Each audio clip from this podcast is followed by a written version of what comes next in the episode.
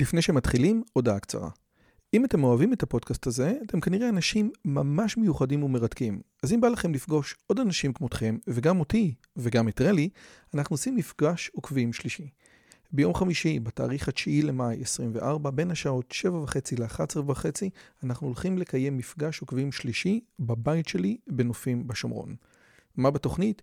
מינגלין וכיבוד עם עוד עוקבים מרתקים כמוכם, הרצאה שלי, דיון לגבי הערוץ, ציור בסטודיו ובסוף קומזיץ ופיתות על הסאג'.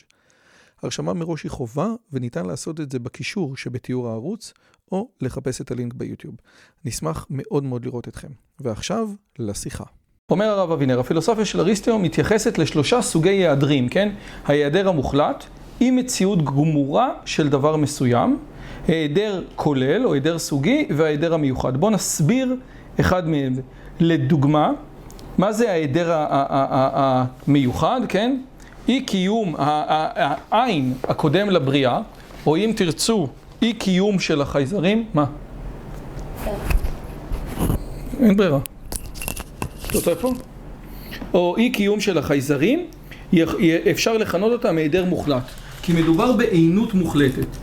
עכשיו, עכשיו, או, מה לגבי הדבר השני? היעדר צורת הראייה אצל השולחן וחוסר הדעת אצל הפיל הם היעדר כולל, כיוון שזה היעדר של צורה מסוימת מחומר שסוגו כלל לא יכול להכין אותה. יש דברים שאתה לא יכול אפילו לבוא ולהגיד, אשריך, יש דברים שאתה לא יכול, יש דברים שלא מכילים, כן, לפיל אין את הדעת של הבן אדם.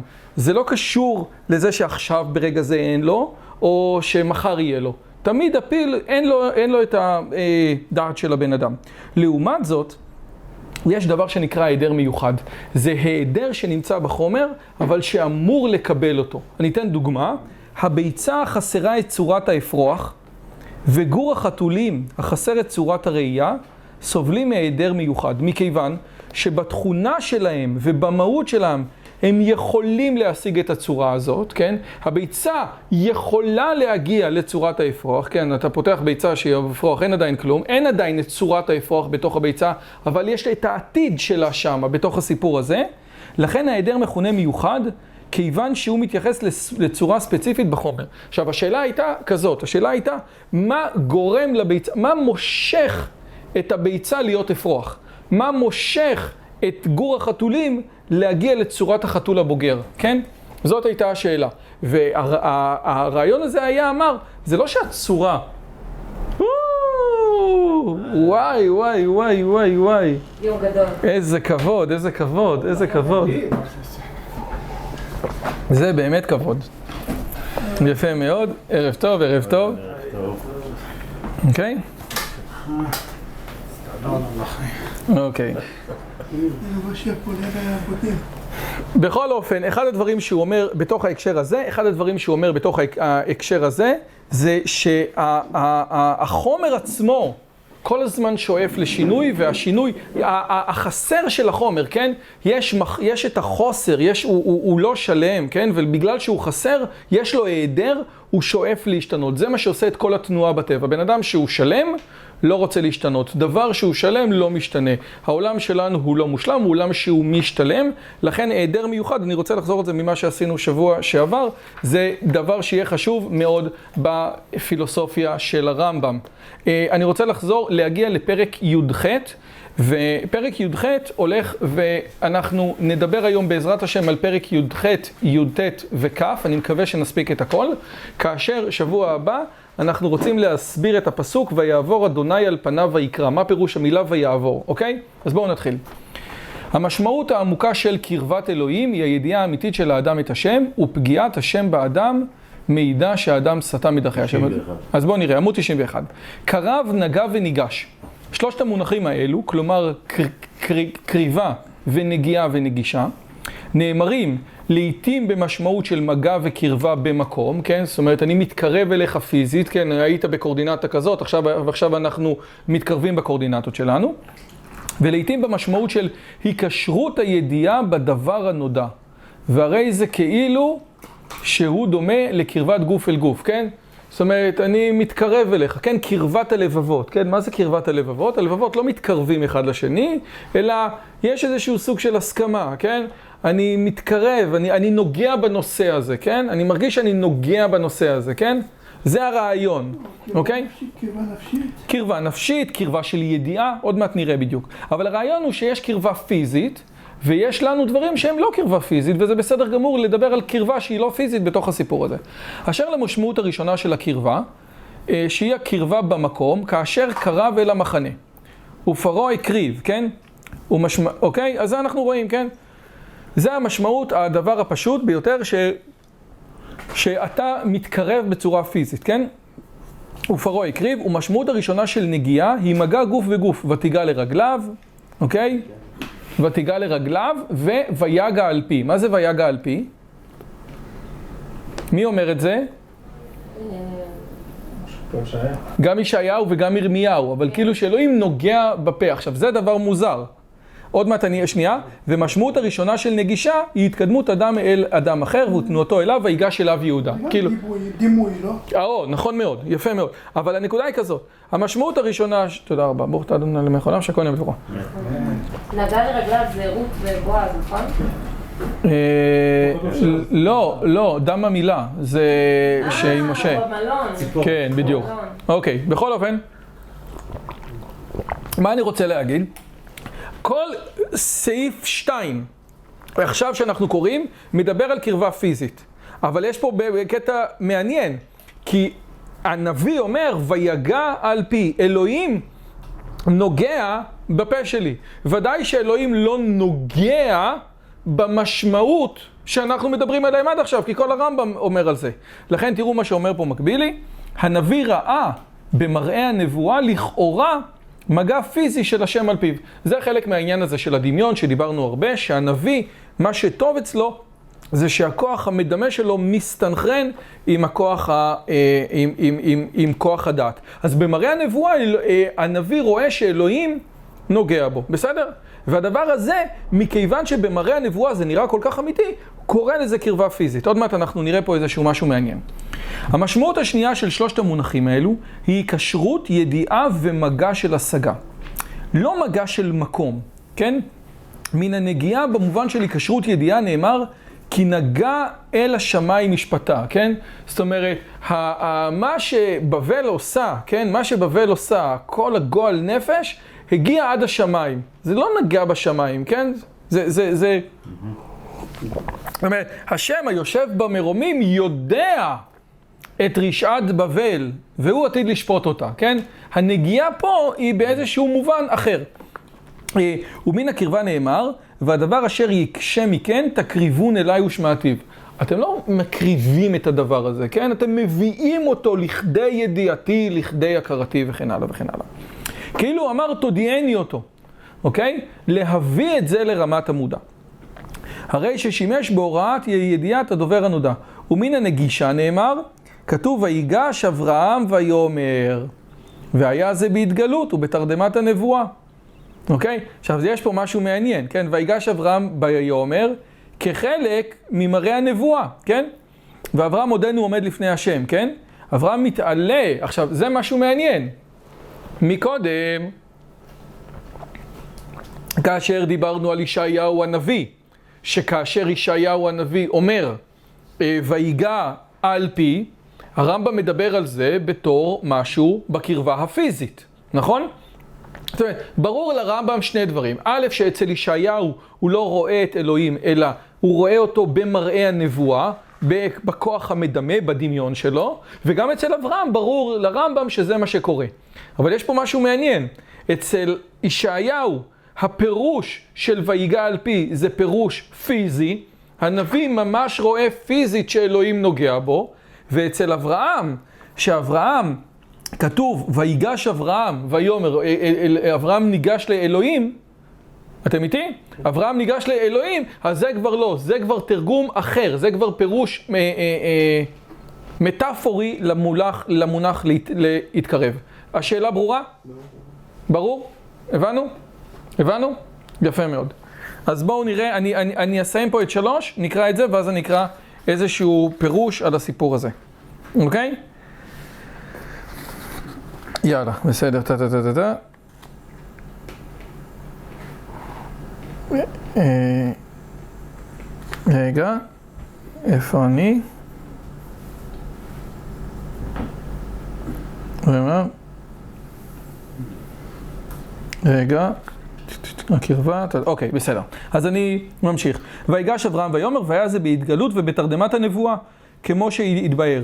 וכן, יען כי ניגש העם הזה בפיו ובשפתיו כיבדוני. אותו דבר, זאת אומרת, הרעיון הזה הוא, כי- הוא קרבה או לגשת במובן של ידע, במובן של תודעה, במובן של התקרבות מנטלית. תראו מה אומר פה מקבילי, ויגש אברהם ויאמר, כחלק ממראה הנבואה, שהרי נאמר בפסוק הקודם, ואברהם עודנו עומד לפני השם, אברהם מתעלה בפנייתו אל השם שהוא מבקש להציג את הצדק האלוהי לעומת עוולתם של אנשי סדום. וברובד השטחי אברהם רואה במראה הנבואה שהוא ניגש פיזית, כמו המשמעות הקודמת. אוקיי? מה אומר על זה, אה, אה, מה אומר על זה אה, הרב אבינר? והוא מצטט את גבעת המורה, הוא מצטט את שלמה מימון על ההקשרים האלה. הוא אומר על זה את הדברים הבאים. הוא אומר על זה כזה דבר, שימו לב. מטרת הערה זו, לפי הפסוק, מתאר מעמד מעין נבואי אינה ברורה. כיוון שאין לראות בנימוק, והוא היה בעניין הנבואה והתרדמה הנבואית, כן? זה, זה מה שהוא אומר, כן? וזה היה זה בהתגלות ובתרדמת הנבואה, כן? שהרי, טה-טה-טה-טה, רגע, שיש בנימוק, סליחה, אינה ברורה, כיוון שאין לראות בנימוק למניע של הרמב"ם להעניק לגישה בפסוק זה משמעות של השגה. שהרי ישנה השגה המכונה גישה גם שלא במצב, אה, גם שלא במצב נבואי, כן? וגישה מתפרשת בצורה גשמית גם במעמד נבואי. ראינו את זה מקודם, שיש גישה שיכולה להתפרש במצב גשמי, במצב הנבואי, שזה וישעיהו. אם ישעיהו אומר ויגע על פי, אז הכל בסדר, אז מה אתה צריך לבוא משהו אחר? עכשיו, או שהוא יתבלבל, או שכנראה הוא רוצה לרמז לך למשהו אחר, כן? זה הכל. שם את דבריו בפיו. נכון, אבל הוא... נכון, אבל יש פה שני דברים. כאשר ישעיהו מדבר על מצב נבואי, אומר הרמב"ם, הדבר הזה זאת קרבה פיזית. אפילו שברור לרמב"ם שרק בדמיון יש קרבה פיזית. אחרי זה שיש את אברהם אבינו, ואברהם ניגש אל אלוהים, אומר פה לא, פה זה משהו אחר. למה זה משהו אחר? הרי גם אברהם אבינו מדמיין שהוא ניגש לאלוהים. בגלל שיש הבדלים בין זה לזה, כנראה שהרמב"ם רוצה ללמד אותנו משהו שונה. שים לב מה הרב אבינר אומר. משום שאין בהערה הזו כדי להסביר את הסיבה לפירוט זה של, של הרמב"ם, וסיבה זו נעוצה בפשט הפסוק המחבר בין הגישה לאמירה, יש להתבונן מה מקומה. יש שראו בנימוק ללשון המליצית המתארת את דיבור אברהם כגישה, זה הרב קפח אומר, אוקיי? זאת אומרת, אברהם ניגש, זה לא ניגש, זאת הגישה של אברהם, כן? זאת אומרת, כל הקונספט של אברהם, מה הקטע של אברהם? הגישה שלו של אהב תצפה, אהב צדיק עם רשע. זה, זה עניין שהוא הרבה יותר עמוק מאברהם ניגש אל אלוהים. אברהם מביא לאלוהים את הגישה שלו, שהיא גישה של צדק וכו' וכו'. אך נראה שיש בה, לראות בפרשנות למהותו, גישתו של אברהם. התקרבות אל השם יתעלה כדי שתהיה תפילתו יותר נשמעת. זה הרלב"ג אומר. כניסה רצונית למצב של השראה והגעה להשגת הנבואה. אז יש פה איזשהו הבדל קטן, ועוד פעם, אנחנו לא שמים לב אם אנחנו לא רואים אותו. בכל אופן, זו המשמעות הראשונה, זאת המשמעות השנייה. ועכשיו אומר הרמב"ם, אם כן, כל לשון קרבה או נגישה שצמצה בספרי הנבואה, בין השם יתעלה ובין נברא מן הנבראים, שאלוהים מתקרב אל הנבראים, שהנבראים מתקרבים אל אלוהים, שאלוהים ניגש, שאתה ניגש אליו. כל הקרבה בין השם ובין הנבראים, כולן במשמעות האחרונה הזו. כי השם יתעלה אינו גוף, כפי שיוכח לך בחיבור זה, אנחנו נגיע לזה בחלק ב', ומכיוון שהשם לא גוף, אי אפשר לדבר על קרבה במקום. זה הכל, כבר ראינו את העניין הזה של המקום, שאלוהים יושב על כיסו, אין יחס בינו ובין האחרים. ולכן, מכיוון שאי אפשר לדבר על זה שאני מתקרב לאלוהים, אני צריך לבוא ולתאר משהו אחר. והמשהו אחר זה בדיוק הדבר הזה, כן? שזה היקשרות, ידיעה ומגע של השגה. ולכן הוא התעלה אינו נוגע בדבר ואינו מתקרב לדבר, ושום דבר אינו מתקרב אליו או נוגע בו התעלה. כי כשאין גשמיות אין מקום. המקום זה רק פונקציה של דבר שנמצא בעולם המרחבי של אה, מערכת צירים, שיש לך נ"צ, צפון דרום, מזרח מערב, למעלה למטה, ושלום על ישראל. אבל דבר שאין לו את הדברים האלה, כן? איפה, המס... איפה המספר 5 נמצא? המספר 5. אתה מבין? אתה יכול להגיד לי, אתה יכול לשים לי בווייז את המספר 5? המספר 5 זה קונספט שאין לו מקום, אוקיי? יש, לו, יש לא מעט דברים שאין להם מקום, כן? אוקיי? איפה הצדק נמצא? המשולש. איפה המשולש נמצא? הנערף. אבל בטוח שהוא לא נמצא, זה לא מקום שאתה הולך אל המשולש, כן? לא הכל חייב להיות בתוך העולם. יפה, רק רגע.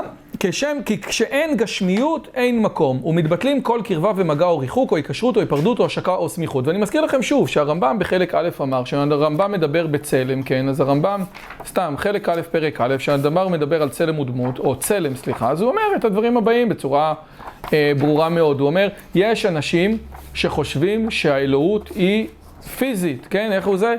טה-טה-טה-טה. הם חשבו שהאלו בצורת אדם, כלומר בתבניתו ובמתארו, והדבר הוביל אותם להגשמה גמורה. על כן הם האמינו בה וסברו שאם ידשו את האמונה זו, הם יכחישו את הכתוב ואף שללו את קיומו של האל. זה הכל. אז כשהרמב"ם כותב את זה, הוא כותב את זה במאה ה... 12, ובמאה ה-12 יש לא מעט אנשים, כולל ספר שיעור קומה, שזה ספר קבלה, שמתאר איך נראה האלוהים, כן? שמפה לפה לוקח להגיע, שאלוהים הוא מאוד גדול, אבל אלוהים הוא גוף, הוא גוף. זה הכל. ולכן אומר הרמב"ם, חלק ממה שהוא אומר, זה שהדברים האלה הם לא קיימים. אני מזכיר לכם, כמו שדיברנו הרבה מאוד פעמים, שבמשנה תורה, בהלכות דעות, הרמב"ם אומר שכל ילד צריך לדעת שאלוהים זה לא גוף, אינו דמות הגוף ואינו גוף, נכון? זה כולם יודעים את זה. אז לא הגיוני לעשות ספר שמתאים ל- ל- ל- לאנשי מעלה, שכולו ידבר על זה, אלא יש פה משהו שהוא מעבר לזה, כן? והדבר שהוא מעבר לזה זה ש...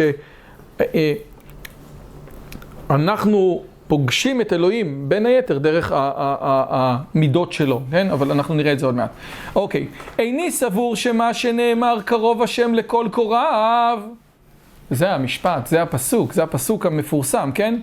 לכל אשר יקראו באמת. איך הוא קרוב? לכל אשר יקראו באמת. במה הוא קרוב? איך אני מתקרב לאלוהים? אני קורא לו. קרבת אלוהים לי טוב, קרבת אלוהים יחפצון, כן? איך אתה מגיע לאלוהים? או הולך לבית כנסת. לא, זאתי שאלה טובה. אבל איזה מין יותר קרוב? כן. תתפלל חזק. אז קורא זה פשוט להתפלל? כן. יש עוד... אה, לא, לא, לא, בכלל לא. כל מי שמכוון עצמו להגיע לקרבת אלוהים, ימצא שכבר אלוהים קרוב אליו. וזוהי תפיסת ההדדיות שבהשגחה. השם קרוב למי שרוצה את הקרבה שלו. קורא זה התכווננות?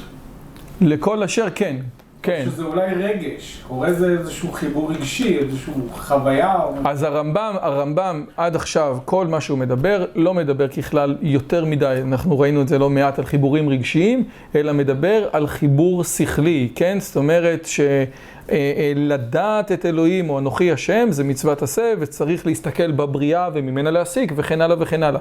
אבל פחות חיבור רגשי, יותר חיבור של ההכרה או של התודעה ושל המציאות. עכשיו שימו לב, מה, תראה. איני סבור שמה שנאמר, קרוב השם לכל קוריו, או קרבת אלוהים לי טוב, יגרום לך לספק או לבלבול. כי כל אלו קרבת ידיעה, כלומר השגה של ידע, לא קרבת מקום. מי שיודע את אלוהים יותר טוב, ככה הוא קרוב אליו יותר. מי שמתעסק באלוהות בצורה יותר טובה, זה מה שנקרא מעשה בראשית, זה מה ש... סליחה, זה מה שנקרא מעשה מרכבה, כן? זה המטאפיזיקה, כן? זה האלוהות. הוא יותר קרוב אליך. כי מי גוי גדול אשר לא אלוהים קרובים אליו. קרב אתה ושמע את כל אשר יאמר אדוני אלינו. וניגש משה לבדו אל השם והם לא ייגשו. אלא אם תרצה להבין שהכוונה היא, תראו איזה משהו יפה, שהוא יתקרב אל המקום בהר ששרה עליו האור, כלומר כבוד השם, הרי בג- בגדול שכתוב, ומשה רבנו, וניגש משה לבדו אל השם והם לא ייגשו, אפשר היה להבין גם בצורה פשוטה. אלוהים הרי היה את האור הנברא, שהאור הנברא, שזה משהו שהיה אפשר לראות אותו, ומשה רבנו התקרב מבחינה פיזית למקום שבו היה האור הנברא, כן, הוא לא היה בכל המשכן, הוא היה באזור מסוים. הייתה שם תופעה פיזית או לא? כן, בין היתר, אנחנו ראינו את זה שהאור הנברא זה דבר שגם אנשים אחרים היו יכולים לראות אותו, כן? אז, אז הוא אומר, אז כן הייתה תפיסה של השם. רגע, אז הוא אומר, אם תרצה להבין שמה שנאמר על משה ניגש אל האלוהים, זה הוא ניגש אל המקום שבו היה הפרוז'קטור. אם תרצה להבין כזה דבר, יכול אתה.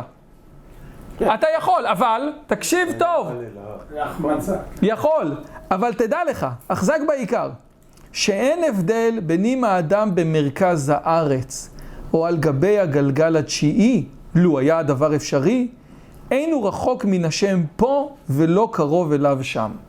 וזה דבר מאוד יפה, וזאת השאלה שבאמת שאלנו מההתחלה. שאלנו שאלה, האם באמת האסטרונאוטים יותר קרובים לאלוהים?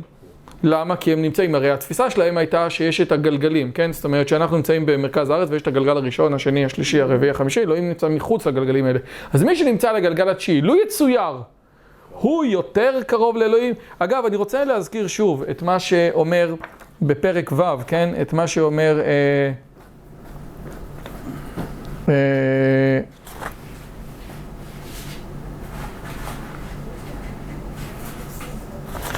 לא בפרק ו'? הנה, בבקשה, פרק ד', כן? אני רוצה... אנחנו מדברים על זה הרבה, אני רוצה רק להזכיר את זה שוב, זה ההערות של שוורץ. הוא אומר כזה דבר, טה טה טה טה טה טה טה, אה, או, וכל זאת השגה שכלית ובשום אופן לא ראיית עין, שהרי עיניים אינן משיגות אלא בגוף ובכיוון כלשהו. מה זה הכיוון? אומר, אומר שוורץ כזה דבר, שדהיינו שהגוף נמצא בכיוון מסוים או בצד ביחס לאדם הרואה אותו, בימינו, משמאלו, בדרומו או בצפונו, ובמקור הערבי נאמר ופי ג'חה, ואת המשמעות של המילה ג'חה בהקשר כזה אנחנו לומדים אל נכון מפסקה בספרו של אלגזלי, שאומר, אנו טוענים שהאל אינו בג'חה מששת הג'אים. כלומר שאין הוא למעלה, למטה, לפנים, לאחור, משמאל ומימין, והתפיסה הזאת מתכוונת לדחות את התפיסה המקובלת שהאל נמצא למעלה. כן, אז עוד פעם, אנחנו, האל לא נמצא למעלה, כן? זה, נחמד לעשות ככה למעלה, אבל... אבל הוא לא נמצא למעלה. עכשיו, השאלה היא כזאת, אומר, שתדע לך שזה לא העובדה, אתה יכול להגיד שמשה התקרב, אבל מה זה משה התקרב? בזה שהוא התקרב, הוא נהיה יותר קרוב לאלוהים? לא פיזית.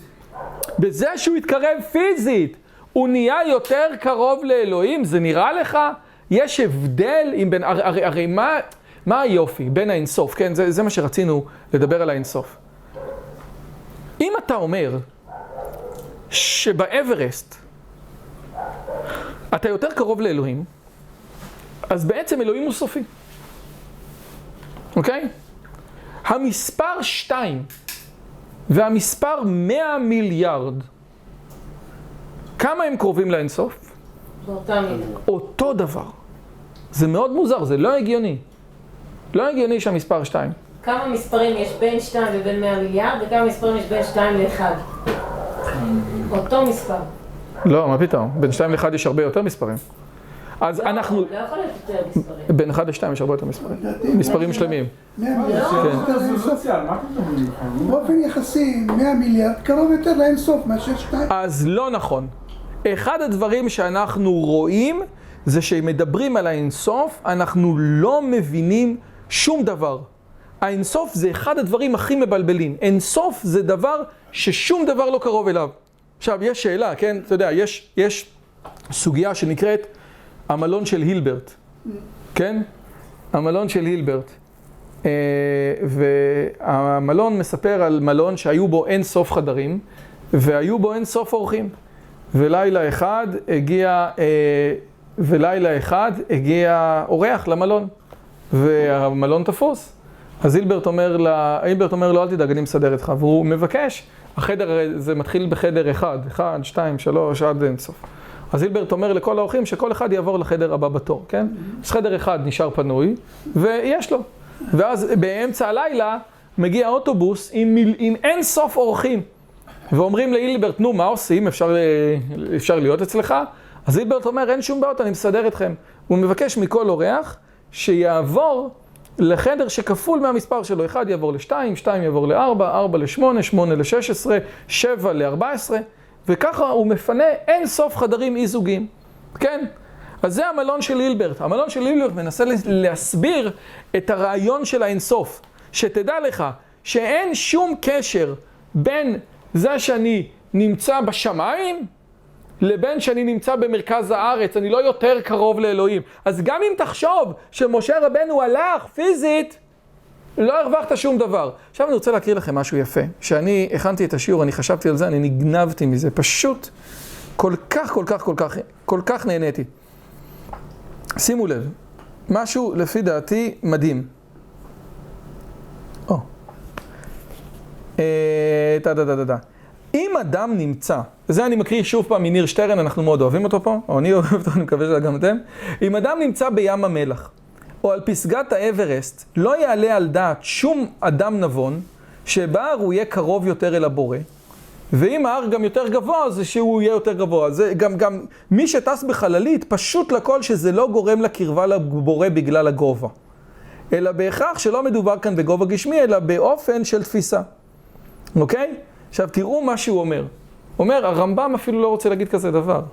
זה היה פשוט, זה, לזהו, זה נראה לכם שזה מה שהרמב"ם מתכוון? ש, ש, שיש הבדל, זה מה שהוא רצה להגיד? הוא אומר, ברור לגמרי שזה לא זה. עוד פעם, כשהרמב"ם אומר לך את הסיפור הזה, מה אתה חושב? שעכשיו הוא, הוא, הוא מנסה להסביר לך שבגלל שאלוהים הוא לא רחוק ממך במטר, אז זה לא יעזור אם תתקרב? ברור שהוא לא רוצה להגיד, הוא, אולי ברמה הכי פשוטה הוא אומר את זה. אבל ברמה אחרת הרמב"ם אומר פה משהו עוד יותר יפה. הוא אומר כזה דבר, תראו איזה יופי. יש אופן של תפיסה מגושמת מאוד, שהיא תפיסה של מרכז הארץ. מה זה תפיסה מגושמת? לכו לוותיקן, קפלה סיסטינה, תראו את בריאת העולם ככה. אלוהים עם הזקן, ועושה ככה, וככה, תפיסה של הגן. ויש אופן תפיסה מופשט מאוד, שהוא של הגלגל התשיעי. זה תפיסה אבסטרקטית, שאנחנו מבינים. אומר הרמב"ם, לפי ניר שטרן, החידוש כאן, שכל זמן שהשכל מסתכל כמו עין, הוא מנסה לראות כמו עין את מה שבחוץ ולא את עצמו, אז אין שום הבדל כמה הוא מופשט וכמה עצומה וגבוהה ההשגה שלו, אותו מרחק. אותו מרחק. ילד בגן עם התפיסה שלו של אלוהים, וילד ובן אדם שנמצא ברקיע התשיעי, אותו דבר. אותו מרחק. זה קטע. הרי מה זה אבסטרקציה? כן, בדיוק, בדיוק יצא לי לדבר שבוע שעבר עם, עם, עם, עם אחד ממדעני המחשב הגדולים ב, ב, ב, אה, בארץ, קוראים לו דוד הראל. עכשיו, יש תחום שנקרא גיאומטריה. גיאומטריה, אני לוקח משולש שהוא לא קיים במציאות. אם תיקח משולש, אם תמדוד אותו, תיקח מה, מה, משולש אמיתי, כן? תמדוד אותו, אני לא יודע מה פה, עם מד זווית, לא יוצא לך 180. לא יוצא. הוא, כי הוא לא 180. המשולש שהוא 180 זה רק על הדף, זה רק בתיאוריה. עכשיו, יש מה שנקרא משולשים חופפים. שמעתם על זה? מה זה משולשים חופפים? קחו את השני משולשים, תגזרו אותם בדיוק, שימו אחד על השני, בול, אותו דבר. יש משולשים דומים. מה זה אומר? קח משולש, הם, הם לא באותו גודל, אבל אם תגדיל אותו, תעשה לו זום, הוא יהיה אותו דבר בדיוק. אתם מבינים מה אני אומר? זה רמה שהיא יותר מופשטת מהרמה הראשונה. כי זה שני דברים שהם שונים, אבל אם אני מגדיל או מקטין את אחד המשולשים, ככה, רק זום של המחשב, אני יכול לשים אחד על השני. יש תחום במתמטיקה שמתעסקים בו במאה השנים האחרונות, הוא נקרא טופולוגיה. טופולוגיה בעצם אומר את הדבר הבא, בואו נסתכל ברמה עוד יותר מופשטת. תגידו לי, משולש ועיגול זה אותו דבר? לא, לא, בגיאומטריה ממש לא. אבל בטופולוגיה, כן. כי אתה רואה פה חוט כזה, ואתה יכול לקווצ'מץ' אותו בפלסטלינה. הם מכילים 360 מעלות. עכשיו, אתם מבינים? זאת אומרת, הרעיון הוא, קחו, קחו את הצורה, איזה עיוותים, ת, ת, ת, תמשכו אותה כמו פלסטלינה בלי לקרוא. בלי לקרוא. ואז אתה מבין שמשולש וריבוע ועיגול זה אותו דבר. מה לא אותו דבר? כזה. זה לא אותו דבר. אי אפשר לקחת משולש ולעשות ממנו כזה דבר, כי פה יש חור. אבל זה ודונלד של הסופגניה של האמריקאים, זה אותו דבר. עכשיו, מסתבר שהדבר הזה הוא חשוב מאוד להרבה מאוד תופעות, אבל הנה, זאת ר... משחק בנפחים שלהם. לא רק בנפחים, אני, נכון. בצורה. אבל זה דבר אבסטרקטי. אומר לך הרמב"ם, שתדע לך, האבסטרקציה הזאת שאתה מגיע, כמה שהיא מדויקת, לא שווה ביחס אל אלוהים. צריכים משהו אחר. מאוד מאוד יפה. יאללה. אה, והריחוק ממנו, אה, טה טה טה טה טה, ולו היה דבר אפשרי, אין הוא רחוק מפה ולא קרוב אליו משם. אלא הקרבה אליו יתעלה היא בהשגתו, והריחוק ממנו הוא באי ידיעתו. ככל שאני מתרחק מאלוהים, זאת אומרת, להתרחק מאלוהים זה לא לדעת אותו, כן? אגב, גם ראינו ב- לעניין ההשגחה, כן? מי שלא רוצה את ההשגחה של אלוהים, אלוהים לא משגיח עליו. מן הפן הזה יש הבדלים גדולים מאוד בין בני האדם בדרגות, בדרגות הקרבה והריחוק. עוד אבאר באחד מפרקי חיבור זה, כיצד הם ההבדלים במעלות ההשגה.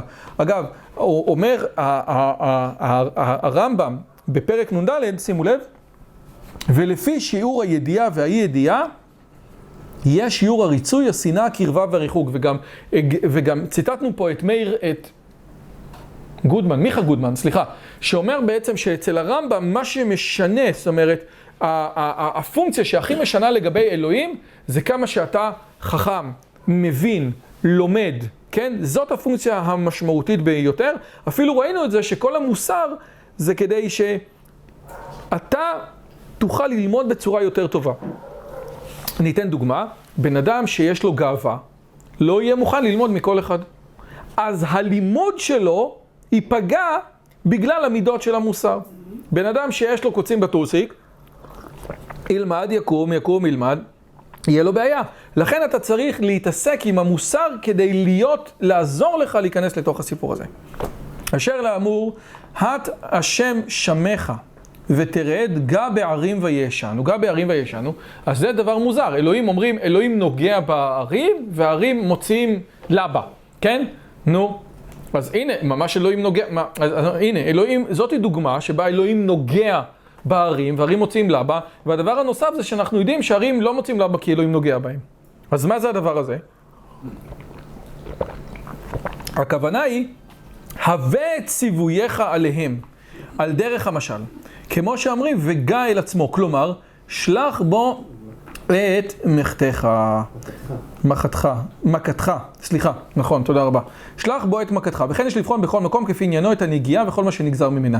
לעתים הכוונה היא מגע גוף בגוף, ולעתים היא כשרות הידיעה והשגת דבר מה, וכאילו מי שמשיג את הדבר שלא היה יכול לה, להשיגו לפני כן, התקרב אל דבר שהיה רחוק ממנו ואבן זאת. אז עוד פעם, לגבי הנושא הזה של גיא אל הרים וישנו, הרעיון הזה זה באמת אתה מביא עליהם חלק מזה, כבר דיברנו את חוקי הטבע. אבל הרעיון המרכזי שרצינו לראות פה, זה שהמושגים האלה של להתקרב, לגעת ולגשת, הם מושגים של הידיעה. כשאני מתקרב אל נושא, אני מבין אותו בצורה טובה יותר, אוקיי? יש פה משהו ממש ממש יפה שאומר הרב אבינר, אני רוצה להקריא את זה פה. אה, שימו לב. אה, אנו חסרים, או, לאור מה שהוסבר, בנוגע להשגתנו את האלוהות בבחינת השגה, אל מול אמיתת השם בחינת המציאות בפועל, ניתן להציע חילוק מהותי יותר ביחס להשגתנו את האל. אנחנו חסרים כל יכולת להגיע להשגה מוגדרת כלשהי באלוהות. וכל הידיעה שלנו מצטמצמת להכרת הדרך בה עלינו ללכת על מנת לקבל תמונה הולכת ומתקדמת של האלוהות, כן? אנחנו לא נוכל אף פעם, זה כמו, ואז הוא נותן דוגמה יפה, יש שממשילים זאת לאופן השגתנו מספרים אי-רציונליים. אנחנו, מה זה מספר אי-רציונלי? זה מספר שלא ניתן לכתוב אותו כשבר של שני מספרים שלמים. למשל פאי, שזה היחס בין ההיקף של המעגל לבין הקוטר שלו, זה מספר שהוא הולך עד האינסוף, 3.1, 4 וכן הלאה. אין סוף. אין סוף, יש אחרי 600 מספרים איזה 7777 ואז זה ממשיך למשהו אחר, אוקיי? אז אנחנו לא יכולים לתפוס את המהות של פאי על אין סוף המספרים שלו, למרות שכבר המצרים היה להם את הקירוב של 22 שביעיות, שזה קירוב בלתי רגיל, 22 שביעיות זה 3.14, זאת אומרת זה כבר היה קירוב שהיה למצרים, מאוד מאוד מאוד מרשים. ו... אבל אנחנו יכולים ללכת בכיוון של עוד ועוד ועוד ספרות, אוקיי? משהו נחמד, אהבתי את זה.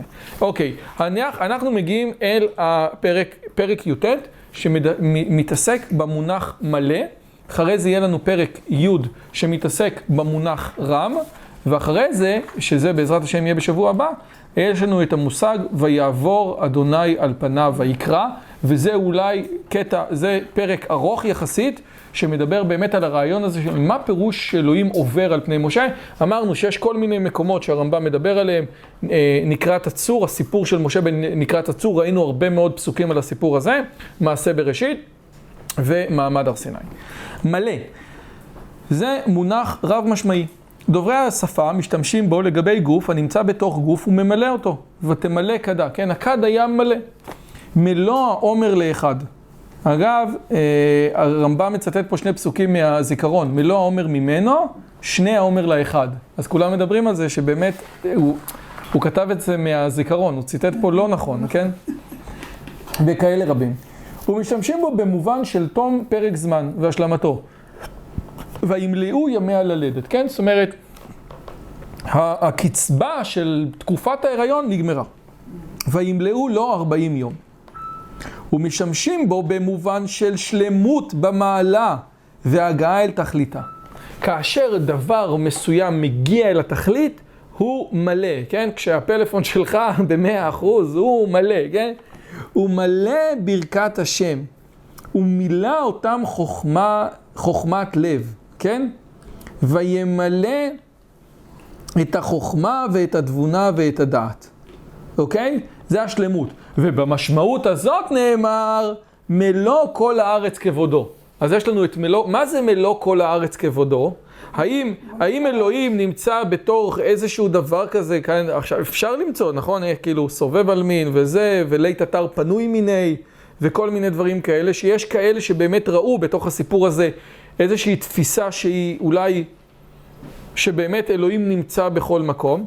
אגב, יש פה משהו יפה, אלוהים נמצא, כתוב, החז"ל אומרים על הפסוק, אני ישנה וליבי ער, אמרו חז"ל, אלו, אני אקריא לכם את זה. ציטטתי את זה, זהו, אני, אה, הנה, אני ציטטתי את זה. טה דה דה דה דה. הוא אומר על הפסוק, אה, ואני ישנה וליבי ער, אלו, רגע. ליבי. הוא אומר, אלו אלוהי, אה, אלו, זה האלוהים, שהוא, אה,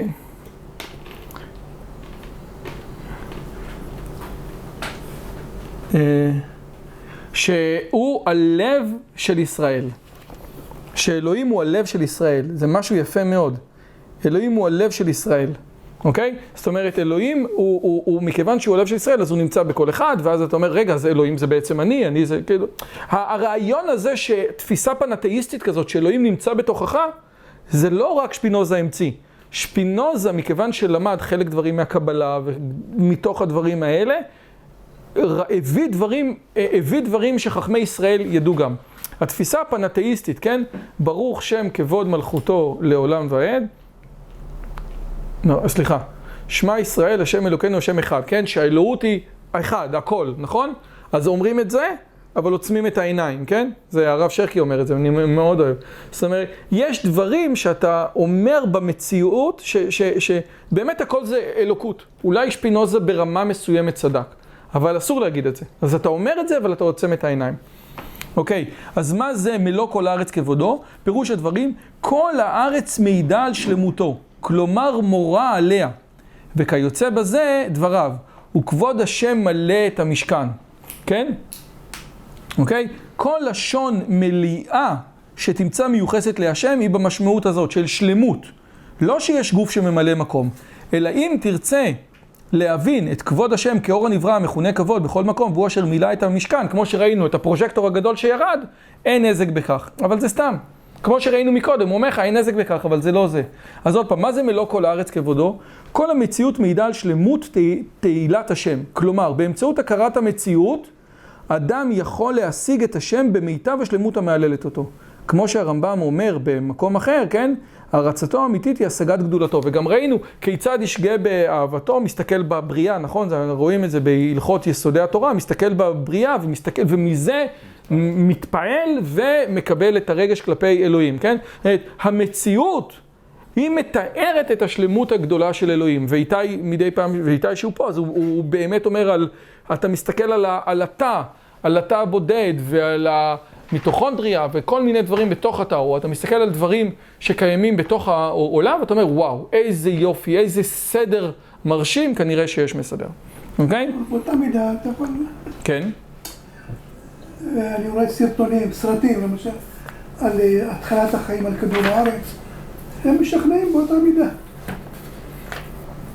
במה הם משכנעים? שזה התחיל מכל מיני תרכובות בתוך המים, בתוך ה... אם.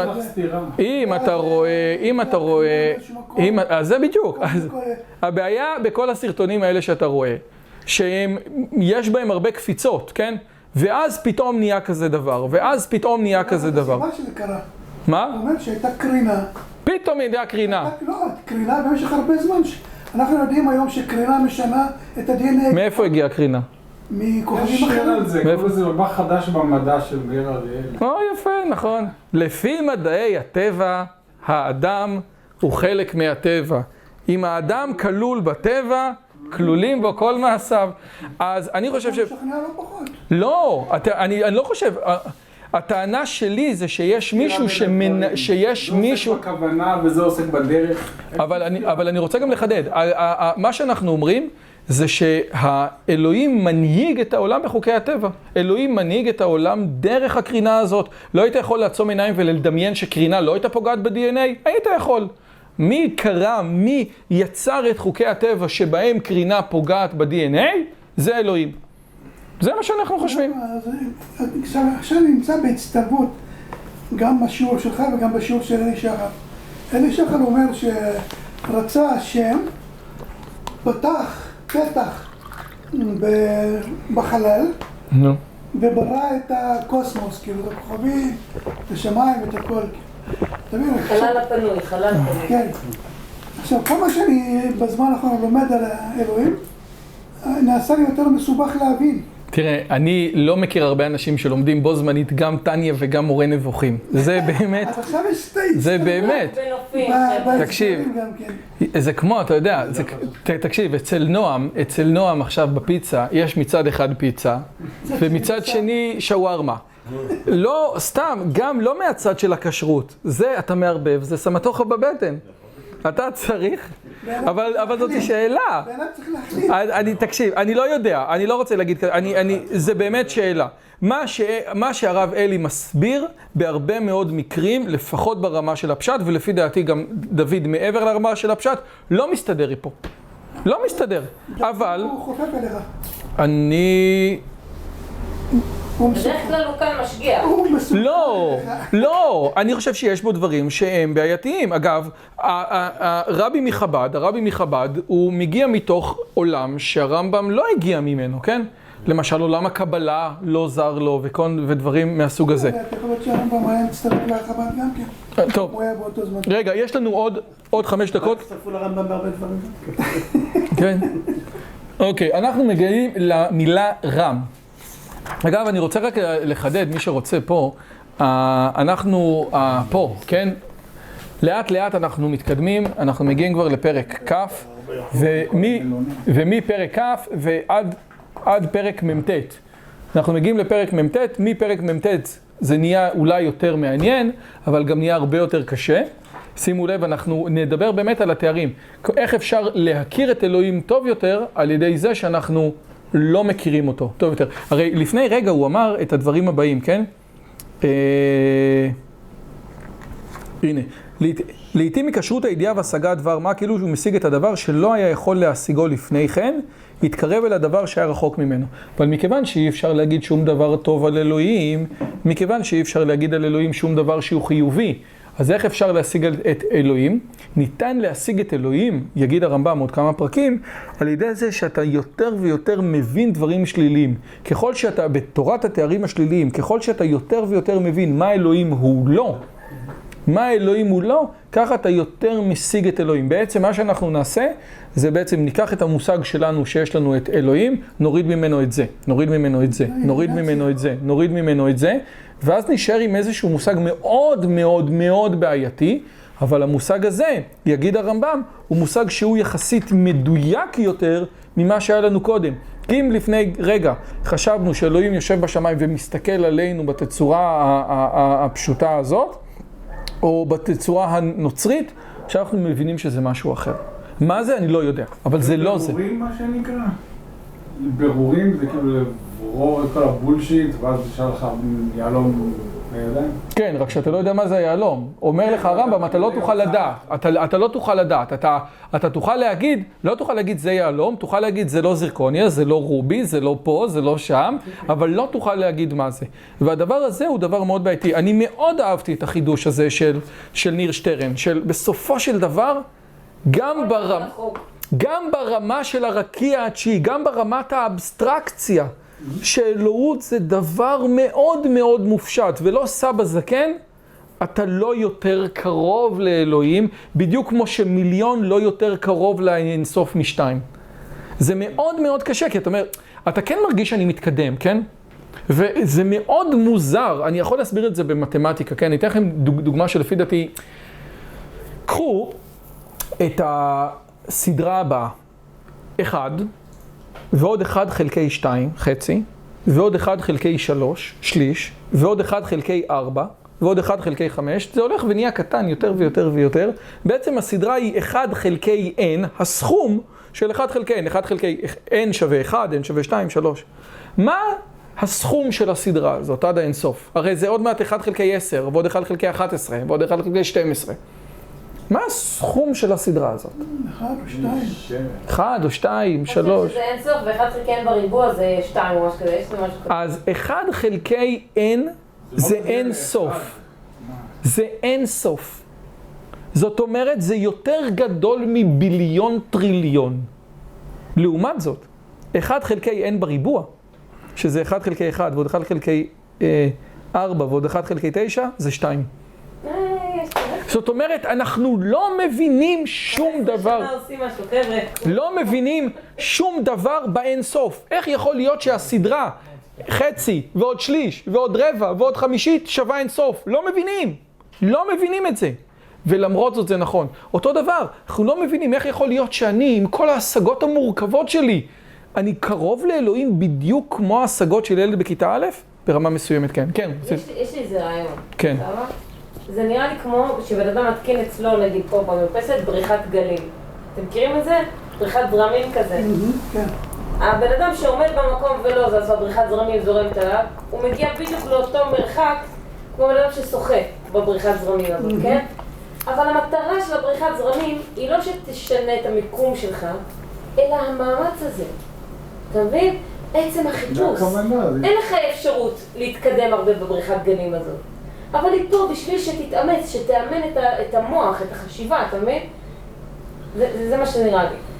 כן. צריך לחשוב על זה. זה הדדיות של הכוונה. שבוע טוב. אנחנו סיימנו, לא הצלחנו את פרק כ', אבל אנחנו נעשה פרק כ', עשינו שני פרקים, לפי דעתי זה מרשים מאוד. אנחנו מתקדמים יפה מאוד, ולפי דעתי הדברים האלה יפים. תודה רבה, זו הזדמנות טובה שוב להגיד תודה רבה למאיר, שבזכותו יש לנו את השיעור, ותודה רבה לכל האנשים שבזכותם אנחנו ממשיכים. שתדעו לכם שהשיעור הזה של 1, 2, 3, 4, 5, 6, 7 אנשים, רואים אותו עוד יותר, עוד ועוד ועוד. יש, יש לנו שיעורים שראו אותם מעל אלף איש. תחשבו, אתם, אנחנו, מה, שיעור של 20 איש זה שיעור מכובד. כל שיעור פה רואים אותו 20 ו-30 ו-100 ו-500 איש, ואני חושב שזה דבר יפה מאוד, וזו הזדמנות טובה מאוד להגיד תודה רבה לכולם.